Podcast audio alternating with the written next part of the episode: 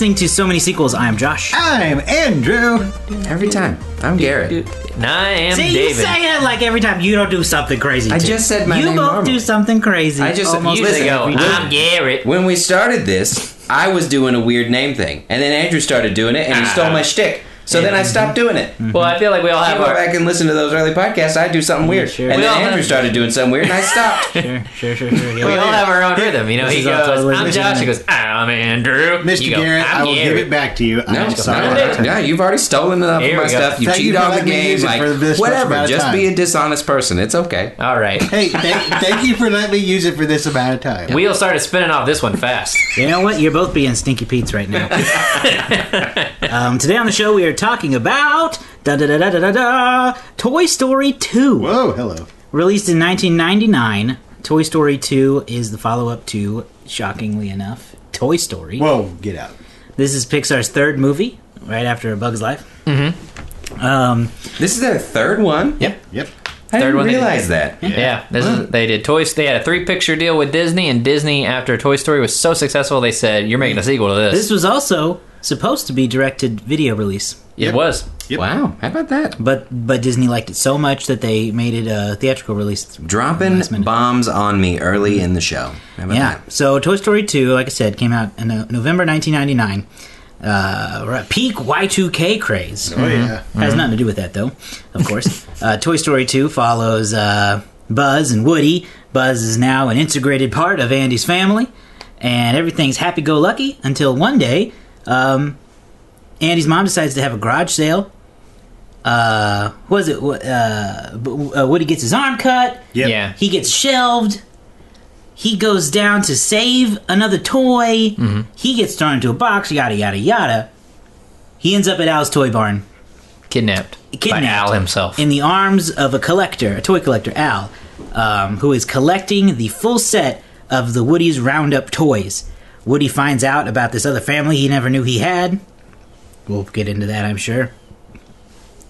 And it becomes a story about Woody's place in the world. Does he belong with his quote unquote new family of Woody's Roundup toys, or does he belong with Andy and the other toys at home in this weird limbo of time where Andy's growing up and maybe he doesn't want to play with dolls much longer? Nah, nah, nah, nah, nah. There's a lot to talk about. I'm gonna spo- I'm gonna give a little tease Uh oh. for people here. Whoa, hell. At some point in time in the show, Josh and I are going to have a very interesting conversation about Jessie. Okay. I don't know that it's going to be as interesting as you're teasing. I think it will, because I think that my interpretation is is pretty interesting. Okay. Because I just came up with it. All right. All right. I feel like I'm going to agree with the interpretation and still still feel like that doesn't Who knows? Maybe it. I'll disagree with you You could. for a change of pace. I I, I would. Uh, I welcome all conversations. Um Well, I disagree already. okay. so with that with that said, uh what's everybody's one word to describe Toy Story 2? Mature. Legend. no. Wait Yep. for it. No, if, it, I swear to God, every single one is going to be the same word. I'm already going to tell you. Uh, I'll say heartwarming. Mm, okay. I will say family. Cool. All right. That's good. All right. That's good. Well, um, I, so last time we talked about our earliest Toy Story memories. Everyone who has memories, at least, talked about it. Um, I have a, a Toy Story 2 memory I wanted to talk about real quick. Uh, I remember in um, fifth grade is when this came out for me. I was at like the I did like the after school program in elementary school, so I would hang out in the gym with all the other kids for a few hours until uh, uh, my parents could pick me up, take me home. Mm-hmm. And I remember one day we got to watch Toy Story two. They wheeled in the TV into the gym, and we're all like, "TV!" Because you know how you know that feeling when you walk in and the TV's getting wheeled. Oh yeah. Oh, yeah. It's like oh You know, yeah. you know it's about to It's go gonna be a down. good day. Can we turn the lights out? Yeah, and they're like, Toy Story 2. Dun, dun, dun. And that may be, I don't really remember uh, seeing it in theaters. Uh, That, that may have been the first time I saw it, was on the on the video cassette. I don't in- recall. In the elementary school. So that's my Toy Story 2 memory, just to throw that out there real quick. Any others? Any other Toy Story 2 memories? I, I saw Toy Story 2 uh, just before Christmas. again with my grandpa, same guy, and um, yeah, we saw it in a packed theater, and I was, I believe, I when did this come out? You were 17. I was in my teens. 1999. How old were you in 99? I I think I was fourteen. Nah, I was really close. Yeah, um, I was four. I think it was like thirteen or fourteen. at I was nine. and I I recalled that I really did not want to see this movie. Really? Yep, Why? Because I was an angsty teenager, and I I'm want like, to see a toy movie. I- yeah, I, I'm. I These are figured kids. like I figured like by then I was just like I'm too old for this stuff. I, don't- I don't want to watch no animated movie. And my grandpa took me to it, and I'm like, threw all that shit out the window. so even after watching it that first time, you still did you not did it not win you over at no, the time? no, it did win me over. Okay. That's what I meant, like throwing throwing all that shit out. Oh, okay. window. So you saw it and you were like, "Oh my gosh!" Yeah. My heart grew three sizes then. Yeah, like it just Okay. Yeah, because like again, I was an angsty teenager, and I'm just like, I, I don't want to watch this. all? This sucks. So I'm glad you were wrong. I Yeah. don't remember watching it for the first time. I don't have like a specific memory of that. Uh, I feel like I do remember when I got it because I remember a lot of people saying like, "Oh, Toy Story 2 was so great." And I remember being like 10 or 11 years old, and being like, "I mean, it was all right." Like it wasn't like I, I remember being like it wasn't no Shawshank. I mean, yeah, I mean, I was like, it's no, it's no Toy Story one. Let's face it. But I remember at some point rewatching it, maybe when I was like thirteen or fourteen, about the same age Andrew saw it the first time, and going, oh, like I started to get it. I started to get what they actually, what the movie was actually more about, you know, and um, and I do remember being a certain age and trying to pause it at the exact moment that Bullseye jumps out of a, a box for the first time. Like before you meet Bullseye and Jessie and the rest of them, uh, Woody's trying to get out, and behind him a box just springs open, and you see like uh, you know packing peanuts go flying. Yeah. And I remember being very very anxious as a kid to try to pause it at that exact moment because you can see him for just like one frame. You can see Bullseye mid jump coming out of the box, and I was like, "Oh, I caught it! There it is. That's him right there." You know, it was because it's very. It's like it's like one frame, and then like the next frame he's gone. The fir- the frame before that he's not there. It's very blink and you'll miss it. You talk about that is a this one, story. not not digging it or whatever. Um, I I'm gonna. I've heard several people say that they like this one better than the first one, I know. and that that surprises me because this has always been, and I say least favorite in a sense of like they're all like on the same line of closeness, but like of the three that have come out to this point, I, Toy Story Two has always been, it's been like three and one are interchangeable sometimes they flip flop back and forth, but two is always the one that's at the bottom. Right. And so when people, when I heard several people talk about how much they love Toy Story 2, I was floored. And I still don't fully understand that. Like, I, watching it this time, I remembered how much I do enjoy it. Um, because it's been a long time since I'd seen the second one. But I'm somewhat surprised. And I can't quite figure out why people enjoy it more. I think there's more action and going on and they talked about in some of the special features that it's a very tight movie everything kind of flows and goes really well but for it to be the anybody's like top is strange to me Yeah, I, I mean, I guess I could have understood that prior to Toy Story 3 coming out, but I don't really, I didn't get it then. Um, I have learned to appreciate this movie much more as I've gotten older. Just the themes that they get into of like love and like accepting yourself, accepting your fate, you know? Um, is just it. It just really stands out as like they didn't just they weren't content to just tell like a goofy movie about toy characters with a bunch of toy puns. They really decided to make like a, a story out of this. All right. So what are, what are our favorite parts? i really like the the cleaning scene with the toy surgeon that comes in and makes woody Oh, look good yeah, yeah, like that whole setup is really fun to Yeah, me like Mr. Ollivander over here. Yeah, I like his uh, little barber chair that he has. I like the stuff he's doing with the magnifying glass. Just like this whole setup that he has, it's very uh, enjoyable. It's, it's a very- nice like. It, it seems like a break from the whole movie, which is very like go go go go go. And this is like a Uh, take a minute and like attention to detail and make sure that everything is is nice and perfect in the way that it's supposed to be. And I mm-hmm. just like that whole aesthetic. It's one of those very oddly satisfying videos you see on like YouTube or Instagram, just like somebody perfectly slicing something. Yeah. The way his like brush perfectly goes up Woody's foot Yep. to erase Andy, even though it's a sad moment. It's like, ooh, that was crisp. Mm-hmm. That looks good when he's painting over it. When he's like fixing what I call Woody's bald spot, the little spot on his head that's like the paint's worn down. He fills that in. Yep. Polishes his eyes. It's very oof. I don't know something about it. Yeah. Favorite scene, Josh? Um, moments? Oh, I got the air the wrong way. Uh, there's a couple that I that I really like. The first one that comes to mind is I love the callback of Buzz proving that he's the real Buzz by uh, taking off the other yeah. Buzz's helmet.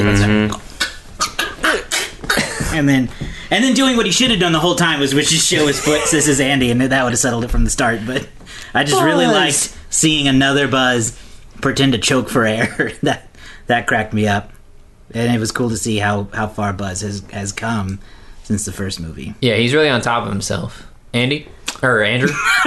That's the second time you did that last time. I did that last week too. Andrew? Yeah, I'll take it. Um, no, uh, I liked it when they crossed the highway. That's a good When they one. crossed the road, that was very funny. That's classic. It's classic, and uh, I, I will say that uh, my, my second favorite one was when uh, when they're in the when they're in the toy aisle. No, it was when uh, the new Buzz, Mm-hmm. the new Buzz was like facing off against Zurg, Mm-hmm. and it's like reminiscent of Star Wars. Mm-hmm. And You mean an exact parody of Star Yes. Wars? Yeah, it's kinda uh, funny I am your father. Because uh, Loved it. Buzz is kind of this weird amalgamation. His whole universe is an amalgamation of like Star Wars and Star Trek. You know, Yeah. it's just this weird mesh that just kind of works perfectly. Well, and they do that whenever they're playing catch. Fake Buzz and Zurg are playing catch, and he's like, "You're such a great dad," and then real Buzz Such a great sa- says something like, "We'll see you later," and he throws up the "Live long and prosper" sign. He does. It's the first time I've noticed that. He that. does that in the He first one that, too. yeah. Yeah, he did that in in the the first first one. Oh, did he? Yeah, yeah, he does. goes, "You're a sad, strange little man. You have my pity." Oh, I didn't. I didn't even notice that. Oh, that's Yeah, great. It's a great little one. Um, I like um, Woody um, sort of exploring his merchandise that's all based off him. Yeah, you know, that's a cool looking like I'm on a yo-yo, and him doing like this the, the little snake in my boot toy that looks like a Happy Meal toy that you Yeah. would get. You know, like ah, and the record player, all this stuff, all this cool merch based on Woody. That like I wish some of it was like actual real merch you could get. Well, it, it became real merch. some of it did. You can go buy Bullseye and, and Jessie and all that mess. But I don't know if you can buy um, Stinky Pete, but who wants that? But um, yeah, that you know we talked about um, Buzz. and They talked about you talked about them in the toy store. That's good. That's great. That's Uh, good dynamic. Uh, I like the opening too of like a, a video game that Rex is playing. Yeah, I love that Rex becomes addicted to video games in this movie. Even even when they're crossing the highway, he's thinking in in video game terms. He's like, "I need more health packs." Yeah, Well, speaking, I I, can't- think this is probably the best Rex in the movie. Like he's just so good throughout the whole thing. So when they're running to find Al's toy barn, and he's got his disguise of leaves, and he's running, and they all just blow away, and he's just got that one leaf at the end, and he just throws it, and goes, and then I think my favorite part is with of, with him is when they're about to cross the street and that can gets run over and it cru- and it gets crushed and it Oh, flies yeah. right in front of him and he goes, "Well, we tried," and then he just walks away. yeah. yeah. How great! uh How great a casting was Wayne Knight. Oh my oh man, perfect. They even kind of made Al look like Yeah. him my a little wife, bit. my wife goes uh, in this movie. Wayne Knight plays himself. Kinda, he, I mean, he honestly kind of has the look. He's The- got the the pudgy, older, balding guy. John Lasseter said that um, the character is loosely based on him, the character of Al. Yeah. Because he was obsessed with collecting toys up into his uh, or like early 30s, and his kids would come to his office and want to play with his toys, and he would like get onto them. Yeah. For like messing up the, the, the quality of these toys that he had like saved and were in the box and stuff. Mm-hmm. And then it like hit him at some point. He said it just hit me one day that like I'm preventing them from doing what these things were made to be done, made to Exactly. do, and that's to be played with. And he says, so Al's loosely based on my perception of me at that Yeah. age in my life. and it makes sense. And I Wayne mean, Knight's the perfect voice for that. a lot of these, you know, a lot of these toys that people collect, they're not really ever going to be worth much. It's rare that you. f Some people now there are toys that that do become worth a lot of money, Oh yeah, yeah. but it's not that common. It's not- many, and it's that's why they're so they're worth so much. Like most people just collect toys just for like nostalgia purposes or whatever. Mm-hmm. But like, let's be real, you could open them and play with them. You're not going to lose anything. No, especially if you're if you have no intention of ever selling them. Yeah, it's kind of like the BB, Beanie Baby thing. Like everyone was convinced, but like no, there's so many of them, they'll never be worth anything. Yes. They are. It is kind of. It's kind of funny too because like I have tried to track down some Beanie Babies that I had, Yeah. um, because I wanted to uh, have them for the future. Yeah. But like, there, it is hard to find some of them. Like some of them weren't that commonly printed, but I remember having or seeing friends with them. But uh, yeah, collecting toys is a real serious business too. Though it's a there is a level of uh, of sort of scariness to it because people get really, really, really specific The on what exactly qualifies as like mint and perfect. Any type of collector. The closest thing I can relate to that I think we we all do is is gathering those little Funko Pop toys. Oh, yeah, yeah. And like that, they're not worth anything. They're just for fun, and they Yeah. never will be worth anything. But it's because just- they're nerdy Beanie Babies. It is. It's just a new variety on the same thing we've Well, all really, done they're before. like they're like nerdy Precious Moments dolls. Is what yeah, they yeah, Yeah. they are really that. Like I feel. I look at them. we- I'm looking at the shelf where we have a lot of them, and it's like none of them have been opened, but really not for any reason. No, and the part, part it's yeah. just a, a mental thing. Is like I, I- I don't want to touch them. I want to leave them mint. something about them is aesthetically pleasing though, and they're worth Yeah. getting. It's not like they're not like toys. Like Yeah. you couldn't really play with them. No. But they Yeah, well, some- we're adults, so what would we play? You wouldn't. Well, you wouldn't, but even like if you give them to your to like a kid, Yeah. like they're not really toy that you could play with. No, most no, of them are bobbleheads. Yeah. or a lot of them are bobbleheads, and the rest like they don't they don't not they can't move them around. They're not opposable. There's just something about them that just kind of like oh, this kind of looks nice, and They're it's just, just like for- there's one for every movie. just nerds like us. yeah, That's yeah, that's closest I can relate to to Al, and I certainly wouldn't hire any eccentric old man to fix them if they broke. No. just throw them away. We've the three of us. I don't think you've ever been there, but the three of us have gone to a toy museum here in Oklahoma. Oh yeah, Um, yeah. and he's an excessive collector. Do we think that he would? You think he that he would ever like steal a, a toy? I don't think he would. He has Oh, such respect. like Al stole Woody. yeah, yeah, yeah. He has I such a doubt it. respect I, for I don't toys. wanna, No. I don't want to like throw any any random people under the bus. Right. what do you think? know. like? I don't think any. Nah. I don't think any collector who's really doing it for the love of the, No. of the game I would don't- ever this steal seems like a unique scenario where Woody it like Yeah. is a once in a lifetime find for this situation, and he's not just selling them to anybody; he's selling them to like a museum, Right. as What- opposed to like just selling them to another collector. Well, if anything, if anything, if I want to take my toy, if I was getting rid of my toys, the first person I would take them take them to is him. Like I would give him my toys because I know he'll take care of them, Yeah. and I know like he wouldn't want them. and and he would want them. I mean, like, but like, you know, it, we've been through that toy store. We we've been through that museum, and like he had, he said his favorite toy was like the the chunk of meat that Rocky that Yep, Rocky yep, was yep. punching on. Yep. and I'm like, who has that? Him. Yeah, he does. Still in the box, so he would take care of it. Yeah, yeah, yeah. Um, But other new characters that we get in this movie are Stinky Pete, voiced by Kelsey Grammer, uh, John, Joan Cusack as Jessie, and we get Bullseye, who doesn't really have a voice, but No. is a little uh, what would you stuffed wooden stuffed Yeah. horse. oh yeah, and we also get Barbie as a, Oh, as yeah, a new yeah. character, and uh, You She's brought voiced up an interesting sorry. thing about Barbie and how Mattel didn't want it. Yeah, Yeah. so so uh, so um, Joss Whedon was was uh, was brought in on to s- script Doctor Toy Story One, right? Mm-hmm. And he really wanted to add in the Barbie character for Toy Story One, but Mattel absolutely did not want to license Barbie for the movie. Yeah, GI Joe was the same way. GI Joe was the same way, and and I remember reading that Mattel with Barbie in particular was like, no, because we want each when a little girl plays with a Barbie doll, we want that world to be what she's created, and when you take a doll and give her life, you potentially ruin that child's view of what that toy Yeah, is. you create and that's a- a little intense for me, but that was their reasoning. Yeah, you, you create a, a, a concept for how that character has to act. Exactly. If you give, if we gave, um, say, kids in like a, a, a third world country or something, Mm-hmm. uh, a, a toy of a character they don't recognize, you just give them like, say, like they don't recognize Donald Duck. Say you give them Donald Duck and let them like whatever they do, that's their version of Donald Duck. But we perceive Donald Duck as acting a very specific way because we've seen this character over time. So if you were to give, uh, you know, us a Donald Duck as a kid, we'd make him act like how we know Donald Duck acts. He's going to be wild and crazy, and he's going to like, you know, he's going to want to get in fights and stuff like that. We have that preconceived notion about that's how the character works, and they didn't want to do that to Barbie. She's anything. Barbie can be anybody. Yeah, she's whatever each kid wants Barbie to be.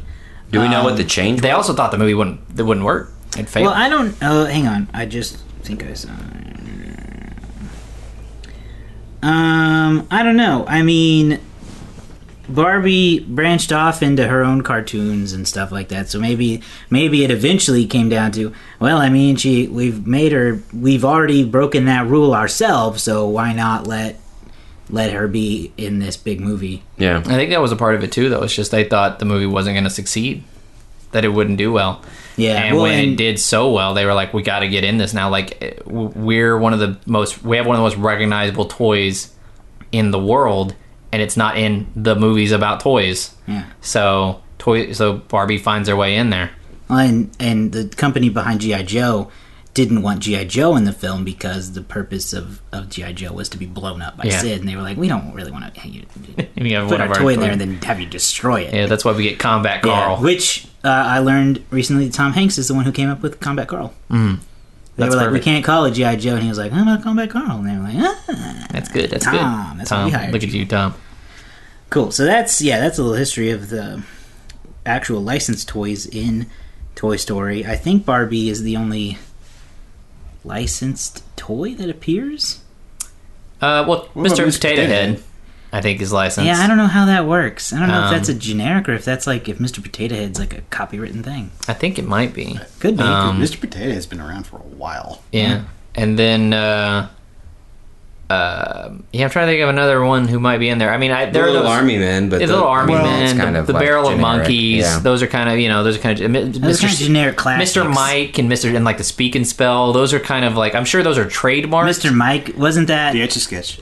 Yeah, just oh, sketch the Etch a too. Sketch. Yeah. Mr. Mike was a was like a, a, a Stretch Armstrong ripoff, wasn't he? No, no, That's Mr. how I Mike's the thought. guy who has like the little. uh He's a little Oh, the microphone. Mike. Who's the guy I'm thinking in Toy Story One? Who, Oh, little muscle man. yeah, that's Yeah. got to be a Stretch Armstrong ripoff. I think that was what it Okay, was too. anyway, I, I digress. There's there's one more I'm thinking, uh, like Slinky Dog. Maybe Slinky s- Dog. Yeah. Was, was Slinky Dog a thing? I don't know if there was I don't like slinky animals. I never saw one as a kid. But I mean, So I'm sure Slinky- somebody made something like that. Yeah. Um. Anyway, They did use the word slinky. That's got to be copyrighted. And Slinky's or Slinky's been trademark. like this at least the 70s. any other favorite aspects, favorite parts in this movie? I really liked Wheezy.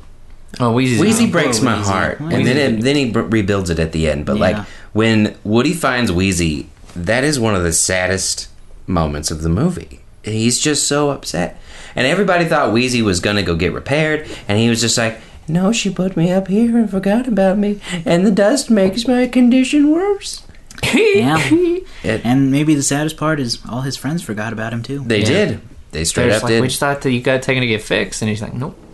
Yeah. No, she just said that, and um, I like that. Also up there, you can see that there's like maybe a broken magic eight ball. There's uh, one of those ring things you give babies, but it's missing a ring, so it's kind of pointless.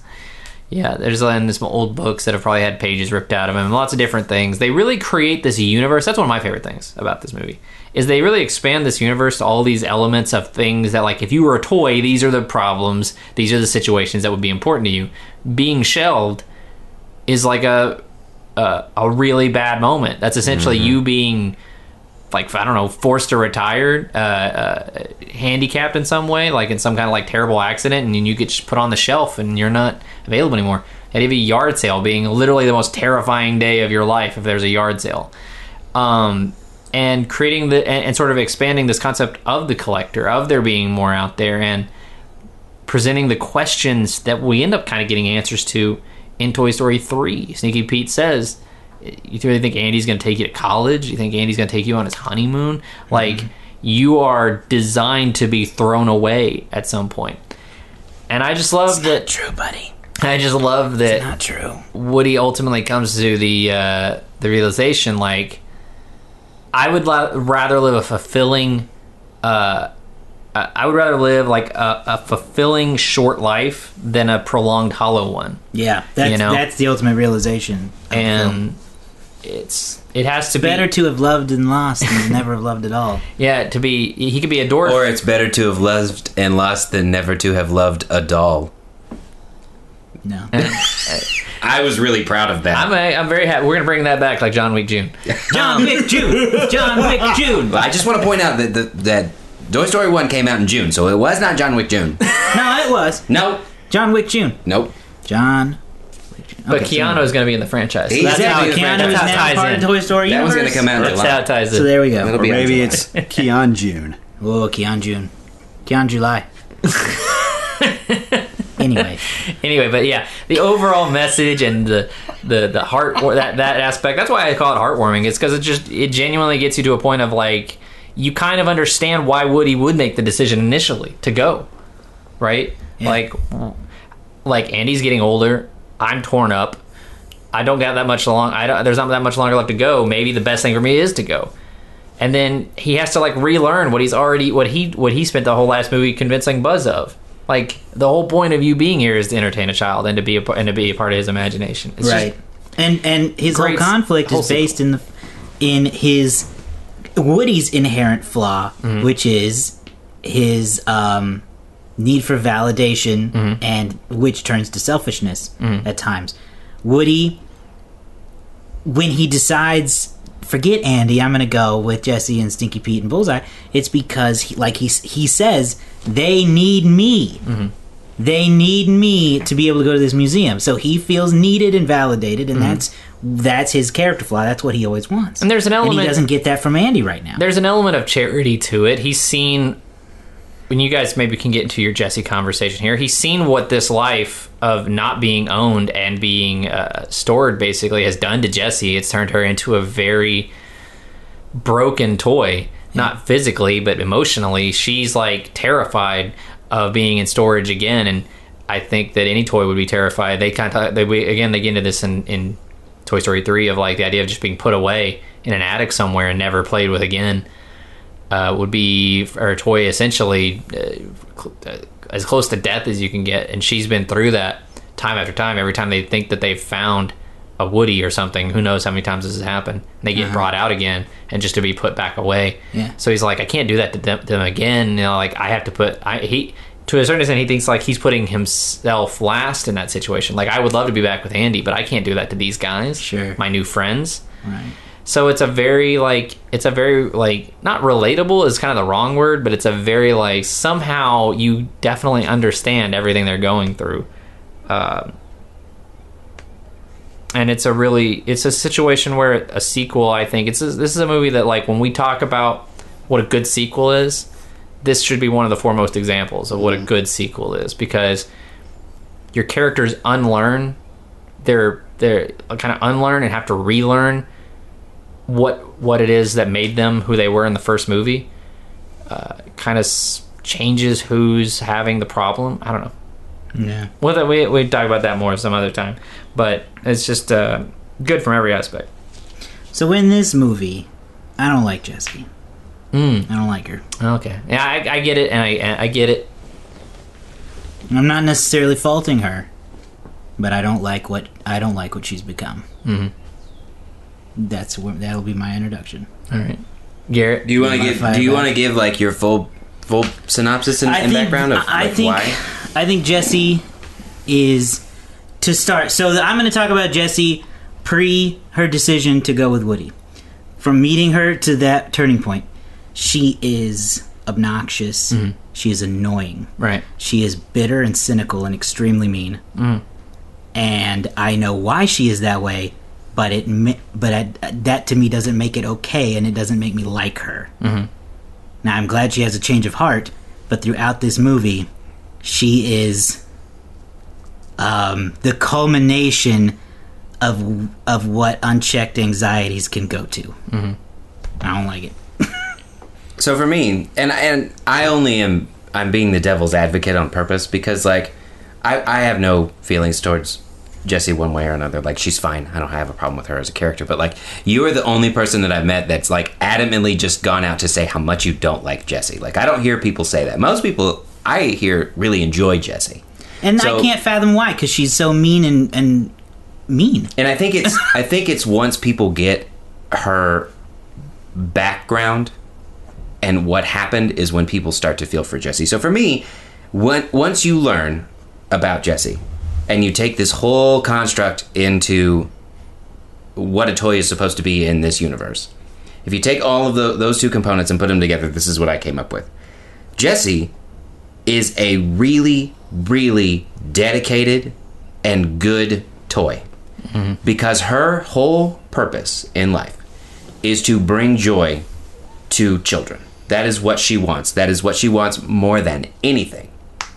And so the fact that she has been in a box for as long as she has, unable to fulfill her purpose, and the she is the only one of the group, including Woody, that has gone through this abandonment. Mm-hmm. So she has this abandonment problem already because all she wanted to do with her life mm-hmm. was to make Emily happy and to be there for her. And then she got put under the bed and just accumulated dust, but she never lost that hope that she was going to one day come back to Emily. And so when Emily found her under the bed, she was so excited. They got in the car and they went to on a drive and she was just so happy and Yeah. and then she was put in a box and donated away and never came out of this box. So, for me, when I look at Jessie, the only thing that she knows that she can do is to satisfy a kid and, and make them happy.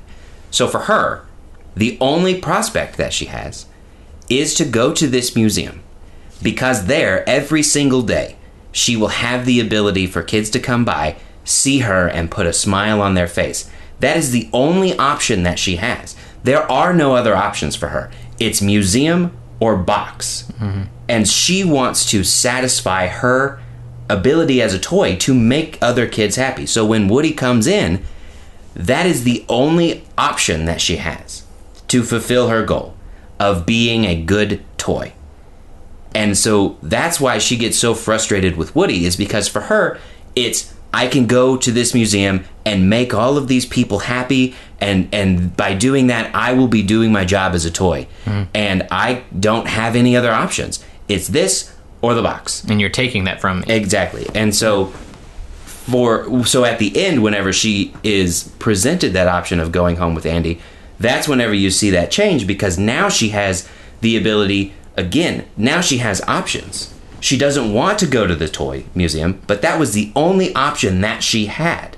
Well, she still has to be her- talked into it and because she because- still doesn't trust anyone. Right, and that is why she's mad at Woody because she already knows what happened. So she is bitter and upset, but she still wants to fulfill that need. And because she's been so far away, and who knows what the prospector has said. You know, he's her, incredibly yeah. manipulative this whole time. So he could have gotten it in her head also. And kind of what he was trying to do with Woody is you don't want to go back to this person. She donated you. She threw you away. That's what every kid is going to do. You go to this museum, and and the prospector or Stinky Pete prospector, I, I called him prospector the whole time.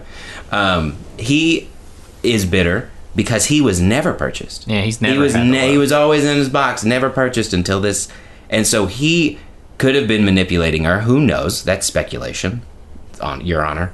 But for me, w- that is why she is that way. Is because she wants so much to make kids happy, and the only option that she has resides so much in Woody. Mm-hmm. And again, because of her trust issues with people, is is why she gets mad at him is like this is our opportunity to make millions and millions of kids happy and you're going to go back to the one kid who in my experience has thrown kids away and thrown you away.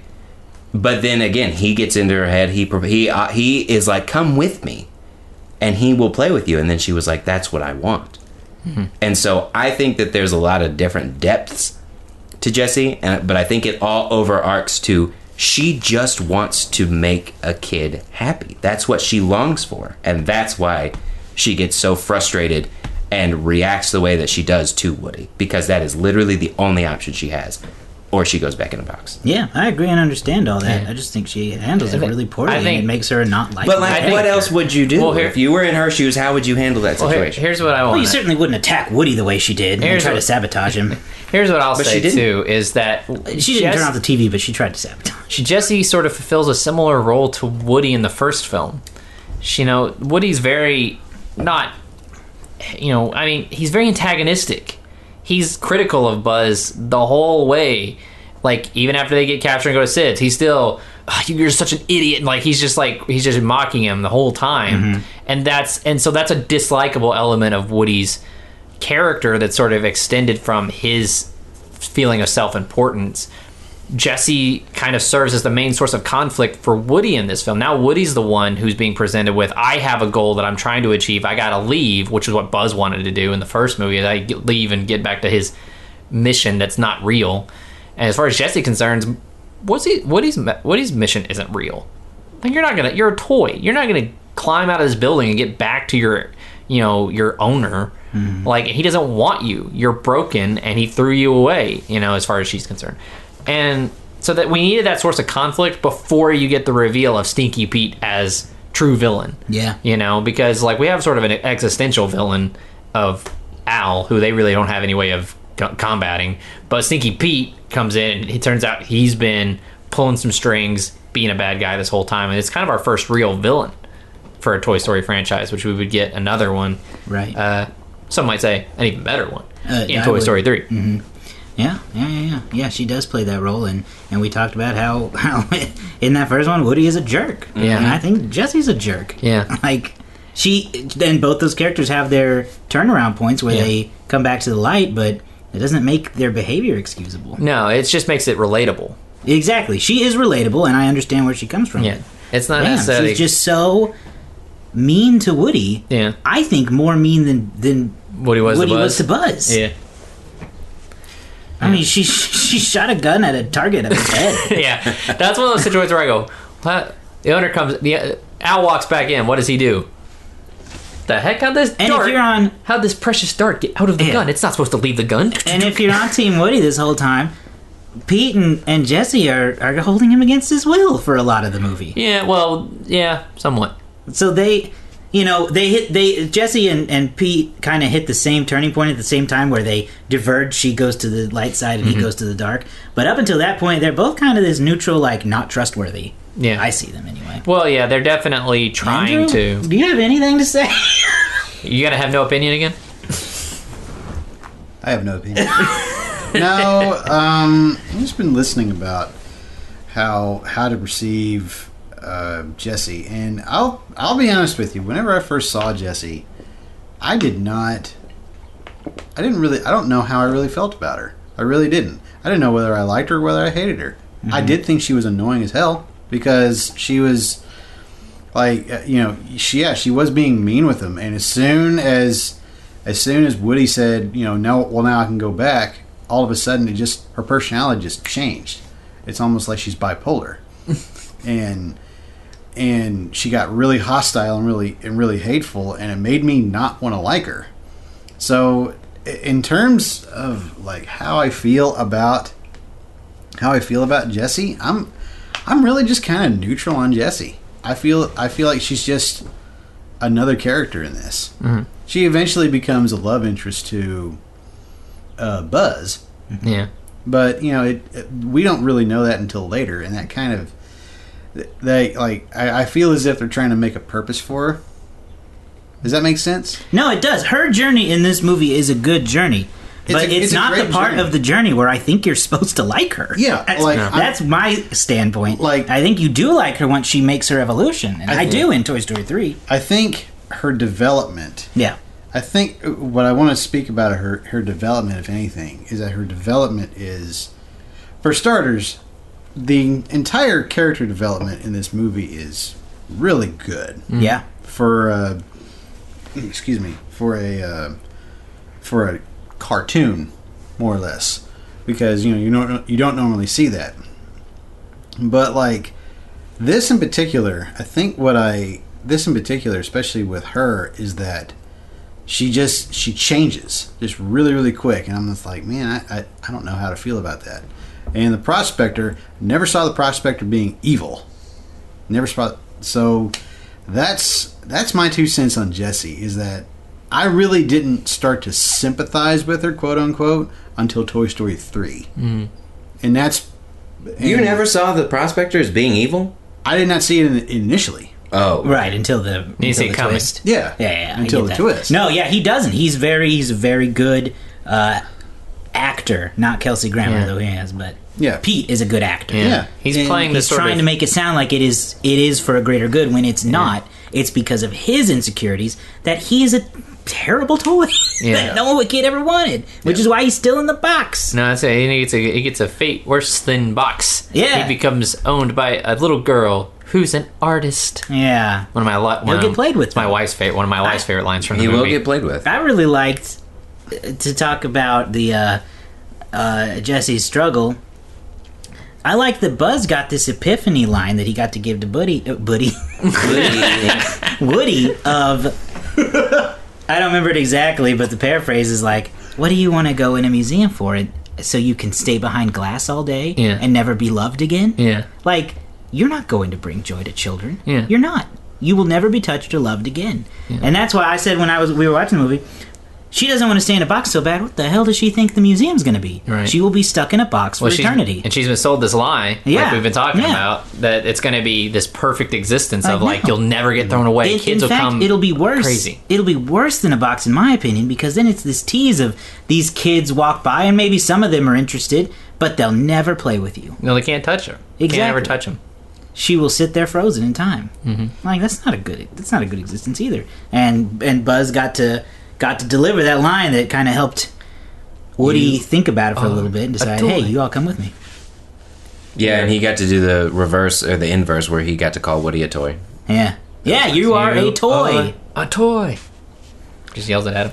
I had a question It's a about good movie. the No, it's a great movie. Uh, There's a lot of layers to it. Yeah, on there. I had a question about the whole dynamic of Stinky Pete and Jessie. Mm-hmm. So, in the scene where Woody and Bullseye are sneaking onto Al's chest to get his arm, the TV turns on, and that's the kind of crux of Woody and Jessie being antagonistic to one another.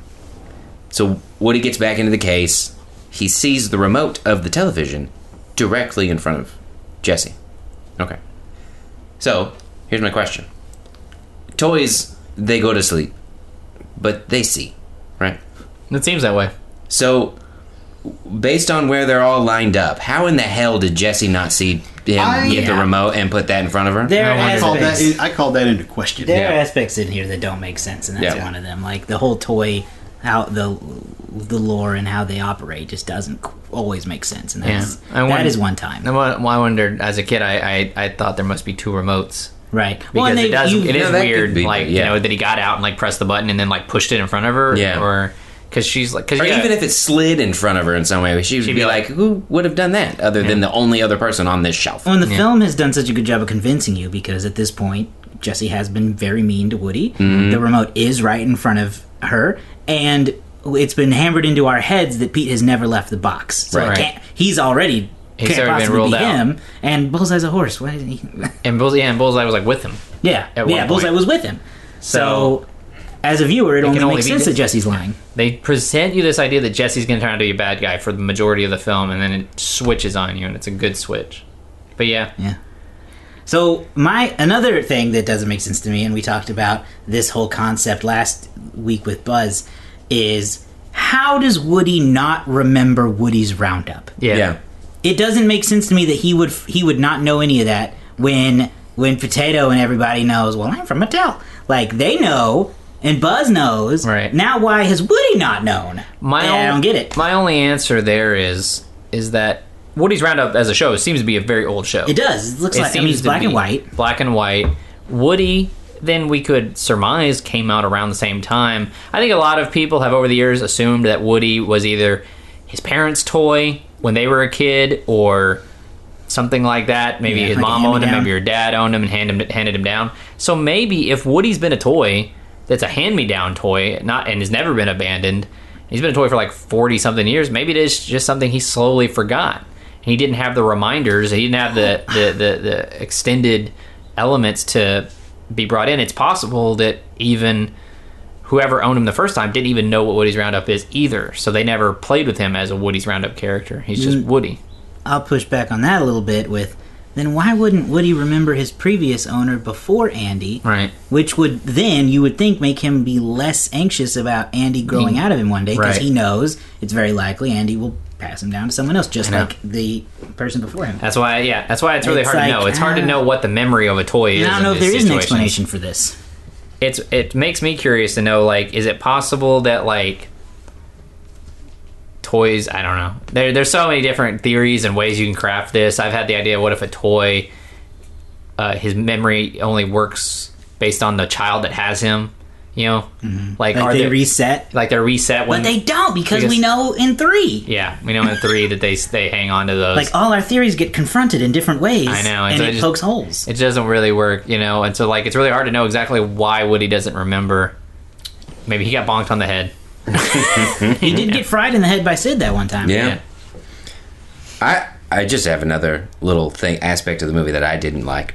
Uh, how dare, how dare Andy's mom go in his room whenever he's not there and sell his stuff for twenty five cents and he has no idea what kind of shit is that? No, that know, is that not sense. cool, That's mom. so cheap too. It has Yeah. made me think about every time I ever was sent off to a camp or well, something. hey, yeah, Yeah. you know parents do that. Yeah, they go in and they go, "Whereas if you tell your kid, because I've been that kid, and I'm sure y'all have too. Yeah. You need to go in your room and pick out the toys you don't want anymore. You suddenly realize you want all your toys. you Yeah. know? So you gotta you gotta throw some. You started away. looking at Not toys and cool, going though. like, "Oh, I It's play not with cool. this. I And play if with this every every four weeks." And as a parent, I assume because I'm not one, it's like playing the uh, uh, Russian roulette game of like, will they remember this toy? Right. I mean, Well, that they're doing is it. true. And you hope that they just never. Or That's why I'm she sure puts all those been, things on that shelf. I'm sure we've all been told like I'm sure a little white lie of like, oh, you must have lost that toy. Yeah. yeah. Like, mm, mom, you know damn well. I didn't lose You threw I it never, away, didn't you? I've never lost Your a brother toy must have in taken my it. I have full inventory. and this my- toy, On our last roll call, he was he was present. and now he's not, and I was at grandma's. so you tell me. Oh, your your your sister must, your brother must have got it. Oh, the Oh. dog chewed it up. Uh huh. Uh huh. Lies. Well, it actually- I know little Daryl down the street has it. Hearsay, mother. Hearsay. At least she tried to make bank off it. She She did. She tried to make some money. Good for could her. have done more. Yeah. Like twenty five cents. like Andrew's grandmother yelling at him. Yeah. Andrew, what Andrew, have you done with your toys? My goodness, sir. You can't even keep track of them. What? What is this? Some sort of itinerary? I don't buy it. You've lost all your toys. We'll see if I bring you another bag of jacks. okay. How many monkeys are left in this barrel? Three? It's going in for 20 cents. Any, Holy shit. anyway. Any other Toy Story 2 hot takes, yada yada, or or themes or moments to explore? I get a hot take. Not really a hot take. Maybe who cares? Uh, I was gonna Who say this. I was gonna say this last week, but I think Buzz and Woody they don't really spend that much time together in this movie, No. which is No. a travesty. I think Buzz and Woody might be one of, if not the most iconic duos in film history. Aren't they a great I buddy feel like buddy comedy situation? I tried to I tried to come up with a list of like ten buddies, like or or or or, com- or like duos in film that are on that same kind of level in my head. Couldn't even come up with th- with two others. Like I just struggled to think like who are two people like that that's like that have that level of like perfect connection. No, they're great. You got the dynamic of the cowboy and the spaceman. Exactly. Opposite ends of the technology spectrum. They're they've got an odd couple situation going on. Woody's a little more uh Woody's a little more uh, Felix. Mm-hmm. Buzz is a bit of an Oscar, Right. They uh which is and that dynamic is always classic. they're both natural born leaders. Yep. To a certain extent, you They know, do it in they're different both, ways. They do it in different ways. They're say there's and so they naturally rub against each other in ways that are both good and bad. You really see that at the beginning of this film, where like they're kind of co-leading the the room. You know, of like Buzz's harking out orders. Woody's telling him, "Okay, while I'm gone, this has got to get all these things. I got to get done." You can see them working together, and they just kind of make for like really good friends. That's why it's it kind of stinks that like Toy Story two and Toy Story three for the most part they're not together that much, and I get the feeling it's the same way in Toy Story four that they're they're not really going they, they don't really get to be a, a, a combo Yeah. as much as we would like. You, had, Josh, you mentioned uh, as Toy Story 4 is going around, there's been like a lot of conversations about Tom Hanks and Tim Allen's actual friendship. Sure. Do you have any stuff that they have talked about right off the top of your head that you've seen that's I been mean, interesting? not off the top of my head, they seem to have become uh, good friends over the years. Uh, they've done some interviews together uh, for Toy Story 4 press. Um, but they're, you know, I think, I think another reason why they work so well as these characters is because I think they're also a bit of an odd couple in a way. I think they are two very different people who share enough similarities to be friends with each other. Like they're not. I don't think Tom and Tim are best friends by any No, means, but no. they seem to get along and have a good attitude with each other, despite the fact that they both um, are very different styles of performers. They both have different opinions on various things, um, and that's but they work just like Buzz and, Woody. and that they've never technically worked together. Yeah, I, I um, mean, in, ni- in ni- 2000, I think, or 2001, AFI gave Tom Hanks the Lifetime Achievement Award. And Tim Allen uh, spoke uh, briefly at that award ceremony, and he says, "People always ask me what's it like to work with Tom. Worked on him in two movies. What's like? What's like work with Tom? Tom's a great guy, right?" And I had to say, uh, "I don't know.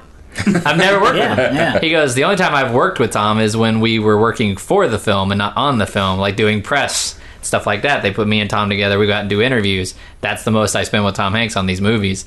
So he goes, one day I hope to actually work with Tom on something. Yeah, we I, I watched. We turned on some of the uh, making of Toy Story Two featurette, and there was one behind the scenes scene where they where Tim and Tom were in the same room recording lines. But you got to think that was rare, And I, I, I think and he Tom- probably truly did work more with him during the press yeah, and, and it's possible that they did that for the promotional material. Ooh, yeah, You know, or maybe it was for a certain scene that really called for them to be together or something. Yeah, or you know, yeah, they wanted it for that uh, for that aspect, but it seems like you know Tom would go come in and record his stuff. They didn't do like ensemble recordings like some some t- some animated shows do that. They do like ensemble recordings and have them actually together and sort of do it like a play. Yeah. but that's not necessarily the case. Pixar doesn't have that level of uh, t- time, I think, or or these people don't have that kind of scheduling where they can do that. Or they have to record they- them when they can. Here's a fun bit. So Woody, the character, was always named Woody. Mm-hmm. Buzz went through a few alterations. I've heard about these. Huh? I've heard of some of these. Yeah. yeah. have you- So he was. So you know, Toy Story is based on um, uh, Tin Toy, the Pixar short. Yeah. And Buzz was originally Tinny, and they decided, ah, that doesn't really work. Um, so they changed him to more of a space guy, and then it it, it went from Tinny to Lunar Larry, Lunar Larry. which is my favorite of the bunch. That's that they didn't pick. then they go to one that I very much don't understand, which is Tempus from Morph. What? That sounds like Mork from Buzz Mork. Lightyear. That sounds like a Shakespearean. That sounds like a totally different way they were going to go Yeah, with it. yeah. Tinny, Lunar Larry, Tempus from Morph, and then eventually Buzz Lightyear, named after Buzz Aldrin. right. Which makes sense. And Woody was just always Woody, although he he was originally a ventriloquist doll. In the Yeah, early that's drafts. true. Yeah. He was And always look- some sort of cowboy And they doll. changed him because he looked terrifying. He, he really did look terrifying. They decided. Well, this was when M- Woody was mean mm-hmm. in Yeah. the original He's script. really a jerk. There's a there's a brief short of him And being real he- mean. He was designed to look quote sneaky and mean, so they had to change him, but they kept Woody. I think for the best too. The version that we ended up with in Toy Story and Toy Story 2 going forward is just the best combo they could have crafted for these two. I, my biggest question with the whole film series is why they seem they seem to be really attached to the idea of Buzz being crazy because they bring back a Buzz who doesn't know he's a toy in this one. Yeah, in Toy Story three, he becomes he, he doesn't he forgets he's they make him forget he's a toy, and then he turns into Spanish Buzz who doesn't know he's a toy. I have Buzz to. Lightyear. Part of me wonders: Are we going to see another Buzz Lightyear in Toy Story four that also has no concept of being a toy? Are we going to get this again? Because that's one of my it's one of the aspects of like once Buzz grew out of that, I really liked that. I liked that he'd kind of become one of them, and he's doing the whole mm-hmm. thing of knocking on the thing and trying to listen. What's this new toy going to be? Are you worried, Buzz? The, one of the interviews that I saw said that that was why Buzz was funny, and once he became aware of the situation, it became a lot more difficult to create a funny situation for him to be funny. Mm. So that element to them, I guess, is what creates humor for that character. Yeah. So that is why that is recurring. It is funny, but I just uh, you know like his the way he describes things. Well, slotted pig, I will tell you this. You know, like Yeah. just calling them by what they appear to him. Lizard man, come with me. Yeah. like and it's and it's Tim Allen sort of imitating Captain Kirk delivery of addressing these things. That I get the humor of it. It's just I don't know. I, I really like Buzz. I kind of like how who I kind of do like who Buzz is when he's kind of like trying to talk to Jessie at the end. He's like, uh, "Listen, uh, young lady, you have a lovely yarn of hair. Uh, hair of yarn. Uh, he's like Yeah. doing that whole bit. Like I kind of like normal Buzz. Um, but we'll talk more about Spanish Buzz in the third one. Uh, any other any other key points of Toy Story 2 we want to talk about before we start to move on to other sections of the show? Uh, I think. I mean, we've probably talked about this, but I just had this as an. In Well, you were here for the discussion. Yeah, but like, I will say that one of the things that I that I loved about this movie, and it's my key word in the very beginning, is maturity. Mhm.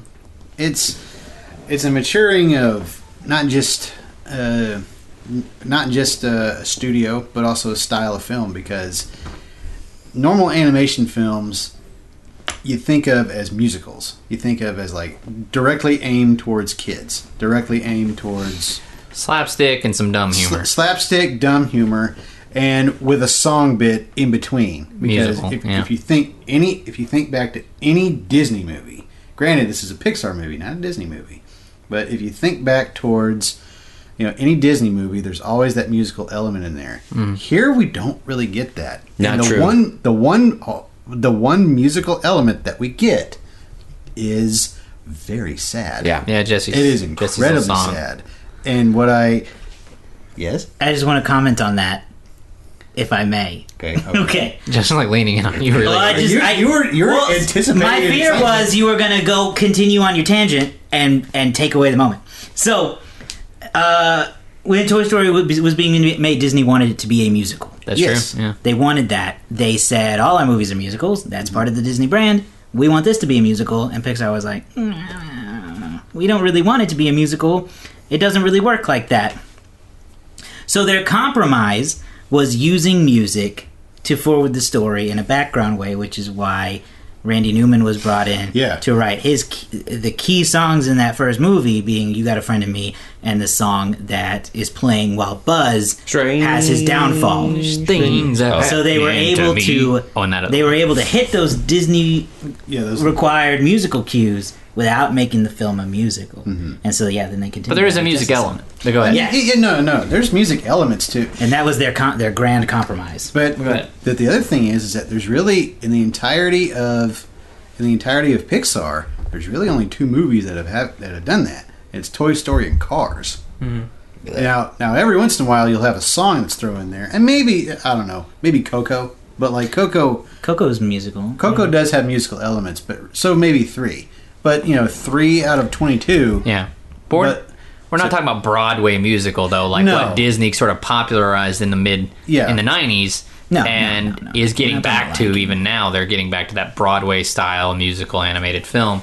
We're talking about mu- mu- movies that use music the way most movies do, Right. And just sort of to accentuate the story, mm-hmm. but is it sung on mm-hmm. screen? You're right. Yeah, no, I mean it just but but back to what I was saying earlier about how it how mature it is is that you know, we're still talking about it today because of how honestly how fresh it is. I was really, you know, upon watching it this this umpteenth time that I've seen it, the humor is still good.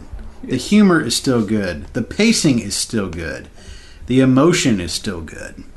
And I think that's like a turning point, especially in animation, in animation altogether, because uh, because you know up until then, you know, I felt like a lot of the stuff was forced almost. You know, mm-hmm. like there is there is something drastic that happens that forces you into an emotion, and here you, you really do feel it. Like there's there are times when you just, especially during that during the Jessie during the Jessie song, and I remember watching that today, and it really, really made me sad. It really made me sad for Jessie. Well, that was the point. I know, but like, but like, no, I'm, I'm like, it really made me sad. Yeah, no, Yeah. it does. Listen, But- I have said like- on several occasions that there's no movie in the world that can make me cry and hit my heartstrings like a damn Pixar movie. No, I don't know how they do it consistently, but I can't think of another movie uh, pr- production studio that consistently makes me feel the way a Pixar movie feels. This is one of the first of the sad montages in Pixar films. Toy Story didn't really have like a super sad moment. They had some kind of like emotional moments, but this was like this could make you cry. Yeah. Jessie's whole song, and then you know, I mean, other movies will just amplify that. What I find impressive about that exact thing between Toy Story 1 and 2 is that uh, Andrew Stanton was the only writer who returned. Like, Mm-hmm. it was written, Toy Story 2 was written by different people for the most part outside of it. including Stan. Joss Whedon. Well, Joss Whedon did. He But he was yeah. there. Um, He was there, but he he was kind of he kind of script doctored. Okay. He didn't like. Wasn't his idea. right. And that Basically and is I'm all the at. stuff that you're hitting on Andrew as far as like to, whatever. Uh, whatever you far as whatever. it, it'll make sense. As far as whatever you were saying. There's a Um, aspect. that's why the I have used the same word to describe this is because it's not just the movies itself. Right. It's this entire franchise spawned so many things. Like Pixar is what it is because of Toy Story. Toy Story is what it is because of Toy Story. And I know that over time like Toy Story, you know, it's never like faded away. But other Disney Pixar movies kind of get a lot of the attention anymore, especially Cars. Cars seems to have been kind of like the profitable moneymaker thing that they really try to put their money into now. But for me, Toy Story is the legendary, will always be the legendary. And Oh, yeah. it's not just these it, it's this entire we talk about great franchises and i've always said that back to the future is mine it, and people talk about star wars but like collectively i feel like everyone especially our age really connects on a different kind of level to these toy story movies and for me that is why these movies continue to be legendary two and th- three and four will probably have different words three definitely will i can't predict about four but Yeah. But like, eh, but but what I'm ch- but to to just kind of wrap this up because I know we're almost out of time. But like, well, I mean, but anyway, The podcast. to to wrap this up, really, what I what I have to say is is that like, what I have to say is about especially this movie in particular is you know Pixar Pixar is now in its own realm. You know, like you mm-hmm. can't you can't just say, oh, well, that's just a that's just a this is an animated movie. There's mm-hmm. there's animated movies, and then there's Pixar. Yeah, Pixar's created a brand that you Yeah. recognize, and you go, "Well, that's probably going to be better than most of the rest." Even it, like, my wife has a saying: "The worst Pixar movie is still better than most other animated films." Sure. I mean, Except for Cars 3. Cars Which is not- not better Cars than most. 3. I've not seen Cars Cars, 2. three. Did they make I'll, a Cars three? I'll put Cars two and three. Down. Yeah, I don't know. I didn't like. I don't remember liking either of them too much. Cars 3 was better. Cars 2 was when they went to Japan and it was all about That one was Mater. that one was bad. I never But- saw Cars two and three. Don't. You are not missing anything. Don't. I like Cars one well enough. You should listen to our other podca- podcast. I will eventually. I've listened to a lot of them. I never got up to Cars. But Well, have fun. but I mean, just every time a, every time a Pixar movie comes out, it always sets that standard. Yes. And now, when it comes to when it comes to any animated movie, the first thing I refer to is Toy Story. It's not Lion King. It's not Aladdin. It's not Shrek. Mhm. It's always it's probably going to be Toy Story. He says Shrek. Sure as heck ain't Shrek. Hey, Shrek's a great movie. It is. It's, Shrek is a great movie. When we talk, when we have it, eventually when we do the Shrek series, it'll be a very similar conversation to this, but it's going to be like from the complete opposite a, a- like aspect. Like I feel like Shrek is the sort of I don't know what the best way to put this bizarro Toy Story. Yeah. Um, All right. Yeah. Well, then let's. uh Well, should this have been made? Absolutely. oh, yes. Yeah. I'll say yes. Yeah. There was. I mean, there was no reason not to continue these these stories after Toy Story one. They could have if they had left it just Toy Story, like nothing would have been wrong.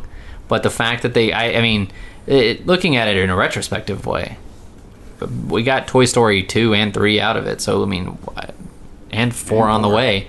So like they've only gotten better with each film. Yeah. Okay. So then let's talk about the box office history of Toy It's Story. 2. everybody's favorite part of the show. It's my, I like it, and I will. I will intro you by reminding everyone that this was supposed to be direct to video. It was there And now talk about how much money it made. It is the first Toy Story, 81 minutes long. This Toy Story, 91 minutes long, just uh, barely above what's considered feature length. I, I don't know what they added to it to take it to feature length. I do know that an early concept for the direct-to-video version was Buzz being recalled, Oh, that's a cool idea. which is, I know I'm surprised they never came back to that. But Buzz was going to be recalled was the, one of the original plot ideas. Anyway, box office stats. Let's get into it. Toy Story 2 debuted the weekend of November 26th, way back in 1999. Ooh, what a year! What a great time!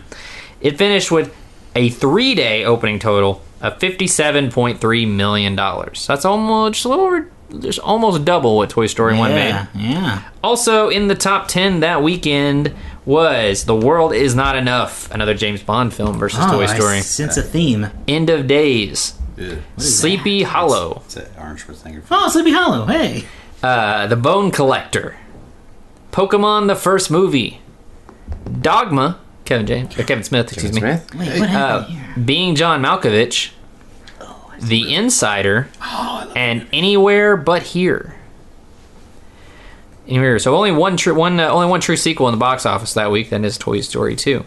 In total, Toy Story 2 would finish with 245 million dollars in its domestic haul. Add that with 251 million from overseas. That makes it a worldwide total of 497.3 million dollars, which is a lot. Um, Is that more than the first one? I don't remember. that's a lot more than the first one. It's uh, almost double what the first one ended up making. Um, a quick look at 1990, or uh, let me see here. Uh, the year in total, Toy Story 2 would finish number three. Anybody want to take a guess at the number one movie of 1999? Star Wars: The Phantom Menace. I was gonna say that. Here, No. it is Star Wars: The Phantom Menace. Anybody want to take a guess at number two? The Matrix. No, that is on the list. That's number five. Okay, I'm not done yet. Do you have one? You're reading that 1999 book. I know right I now, am. aren't you? That's why I'm Those reading movies are all fresh in your mind. 99. 1999. Uh, I'll tell you, it wasn't a sequel. It wasn't a sequel. It was Was an it- original was, movie. It, it wasn't a sequel. was it an original movie? Or It was based an original movie. It was not, uh, as far as I know, based on anything, but it was also not a sequel. What was it rated? I don't know. What was the name of it? Either PG 13 or R. Maybe PG. PG thirteen see. or is it me the Blair. Witch Project? No. No, I'm not guessing. Let me Yeah, see. You're not gonna I'm- guess? No. I'm gone. Oh. What was that, Ready? I was. Do you I think remember? that was R. Yeah. I'll check though. You can get this, Josh. I think you can. Oh, this is making me more anxious to get it. So it's not the Matrix. It's not the Blair Witch Project. Nope. It's not what he said. It was PG-13. PG 13. it is pretty iconic, I'll tell you that. Yeah. Pretty iconic. 1999. Is it one of those movies where like it was really big then and now it's kind of like no one would really think of it? Probably. Yeah, I, think, I'd put it in. I think that it, it's one where you would go, uh, like what I just did. In terms of pop culture, it is a very significant film. Yeah, but I would say there's a lot of people that are like your average teenager today probably hasn't seen it. Yeah. Okay, okay. Your okay. average 20 year old may Can not I have seen get a genre? uh, thriller, Yeah. Thriller. Yeah. thriller, Thriller. dramatic thriller, maybe. Ooh. Maybe. I like this game. Maybe Sorry, No, I think it's the enough. I think it's I like it. A thriller that is original, not a sequel, rated PG 13. That is the second highest grossing movie. of 1999. 1999, behind Phantom Menace and in front of Toy Story 2. It made 293 million dollars at the box office. I know what it is. Say it. The Sixth Sense. That's exactly what it is. Oh, I see dead people. Fun story. Shyamalan. We got Shyamalan. I straight up spoiled that movie for my sister because I didn't understand spoilers at the time. Yeah. So I had just seen it. Terrified me. I can't believe your sister likes you. I know, right? I'm not making. I'm Yeah, not. after Doctor to a bed. I'm you not- spoiled the greatest movie of the decade. I'm try- You yeah. threw a ball No. I did. I, I walked in and she was like, I don't want to know anything about it. Okay, I, I was like, okay, I just have it's, it's it has nothing to do with the movie, and I legitimately I legitimately didn't think that it did. I know, but like I didn't do it on purpose. Like I wasn't being deceitful. I truly didn't understand at the time. You were nine. Yeah, and uh, so she goes, "Okay, what is it?" And I go, "He's dead." And she went, "That's what?" And then she went and saw the movie, and she was like, "Yeah, that straight up ruined the whole thing." And I went, "Oh, it did." It changes everything Yep. when you know that. Yep. How can you not understand that? Because I watched ninety percent of the movie with my eyes closed and my ears shut. We uh, Lord have mercy. we mentioned some of the other big films of 1999, The Matrix.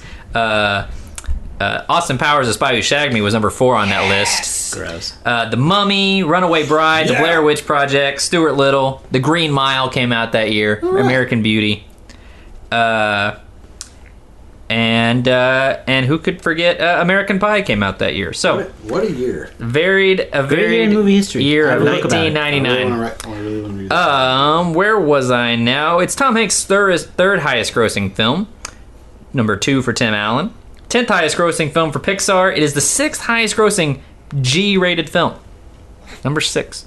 Uh, 2000. Uh, again, it had a 2009 re-release that added another 30 million dollars. So that's it for box office stats for Toy Story 2.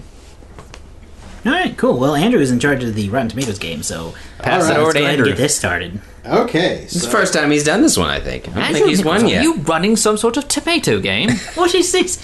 We eat tomatoes. we do not rot them. absolutely not. We certainly don't play games with them. You listen to your grandmother, or I'll get the switch. all right.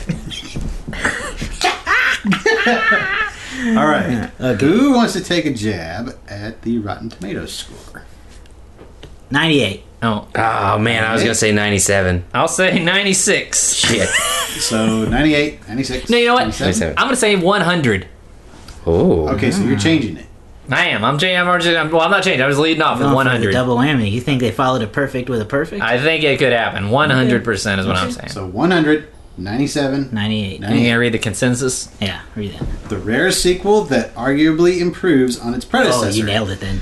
I think I'm. Uh, Toy Story 2 uses inventive storytelling, gorgeous animation, and a talented cast to deliver another rich, movie-going experience for all ages. Yeah, Anybody I mean, I'm gonna stick with. I'm gonna stick with. I, I'll go to 99. I don't know. Okay, There's no point in changing it because David won. Yeah. If you improved on 100, you're Yeah. still 100. Yeah. I mean, I guess some, but that's a consensus. Yeah, but Oh yeah, I'll on. stay with 100. I, I, I, I'm just gonna stick with that. I might guess that for Toy Good, Story 'cause if you change 100, I'm gonna p- take it. Okay. we'll be surprised. It hasn't changed. It's 100. there you go. There you go. You know, uh, the On a roll. audience score was 86. Okay. Well, Fascinating. It's fa- fascinating. Okay, so David will be running Woo! the Rotten Tomatoes game for Toy Story 3, which we will be Oh, doing didn't- don't get next week. So, what um what do we rank the movie out of? Uh, Um, let's see, what is a good? Five bullseyes. All right, I was gonna go with Cheetos, but Uh, Oh yeah, Cheetos. either one, Cheetos or bullseyes. uh, I go. I have been struggling with this. Go with Cheetos. I, I'm. I think I'm gonna go with five also. five. I'm give it. This might be controversial. I'm gonna give it a four and a half out of five. I was gonna do that too. That's what I wrote, but through this conversation, I've talked myself into We've five. talked up. Yeah. Yeah, that happened to me with John Wick.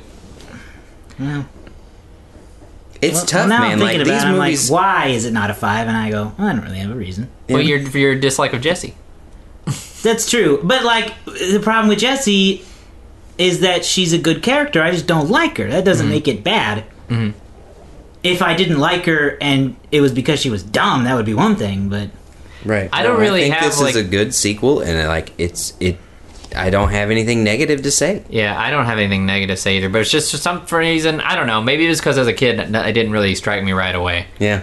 and so I never had. I, I I had to come back to learning how good this movie was. It was the same way with the movie Incredibles. You know didn't what? like it at first, came back around to it, and so you know now I really love them. But I like that. And Four I'm gonna stick with four and a half for that reason because this movie, Toy Story 2, never resonated with me quite as strongly as the first one did, or in hindsight, the third one. right, So Right, and that's why. I put four and a half initially. But like, if I look at it as a, as a single standalone movie, not compared to the other two, then I, I I can't give it a four and a half just based on the other two that are. I don't know. yeah. It's a weird struggle. If you had asked me this in 1999, I would have given you like a three out of five. but I've uh, the, the older I get, the more I yeah, appreciate if you asked me in '99, I'd be like, I don't care about Toy Story. I'm talking about Star Wars right now. Yeah. it's Phantom Menace time. Phantom. Menace is on. Um, My brother let me watch The Sixth Sense. Okay, so next week um, we'll be back for Toy Story 3, which came out in 2010 or 9? 2010. 2010. 2010. A solid long time later. Yeah, enough time Since later Toy for Story 2. they took their time. enough They did. time later for us to all be the same age they made Andy. Yeah, they did. Well, maybe They not really all did. of us, but a lot of us. So we'll be back with that next week. You can find us online at facebook.com slash so many sequels pod and on Twitter and Instagram. Just search so many sequels there as well. And you can, as always, listen to us on the free Soundstooth app available on the um, iTunes or available on the App Store and on the Google Play Store. And of course, Spotify, SoundCloud, Apple Podcasts. We're at all of those places too. Leave us a review and your comments. Let us know what you thought about Toy Story 2. We'll be back next week with Toy Story 3. And until next time. Ha ha! Boy, am I glad to see you.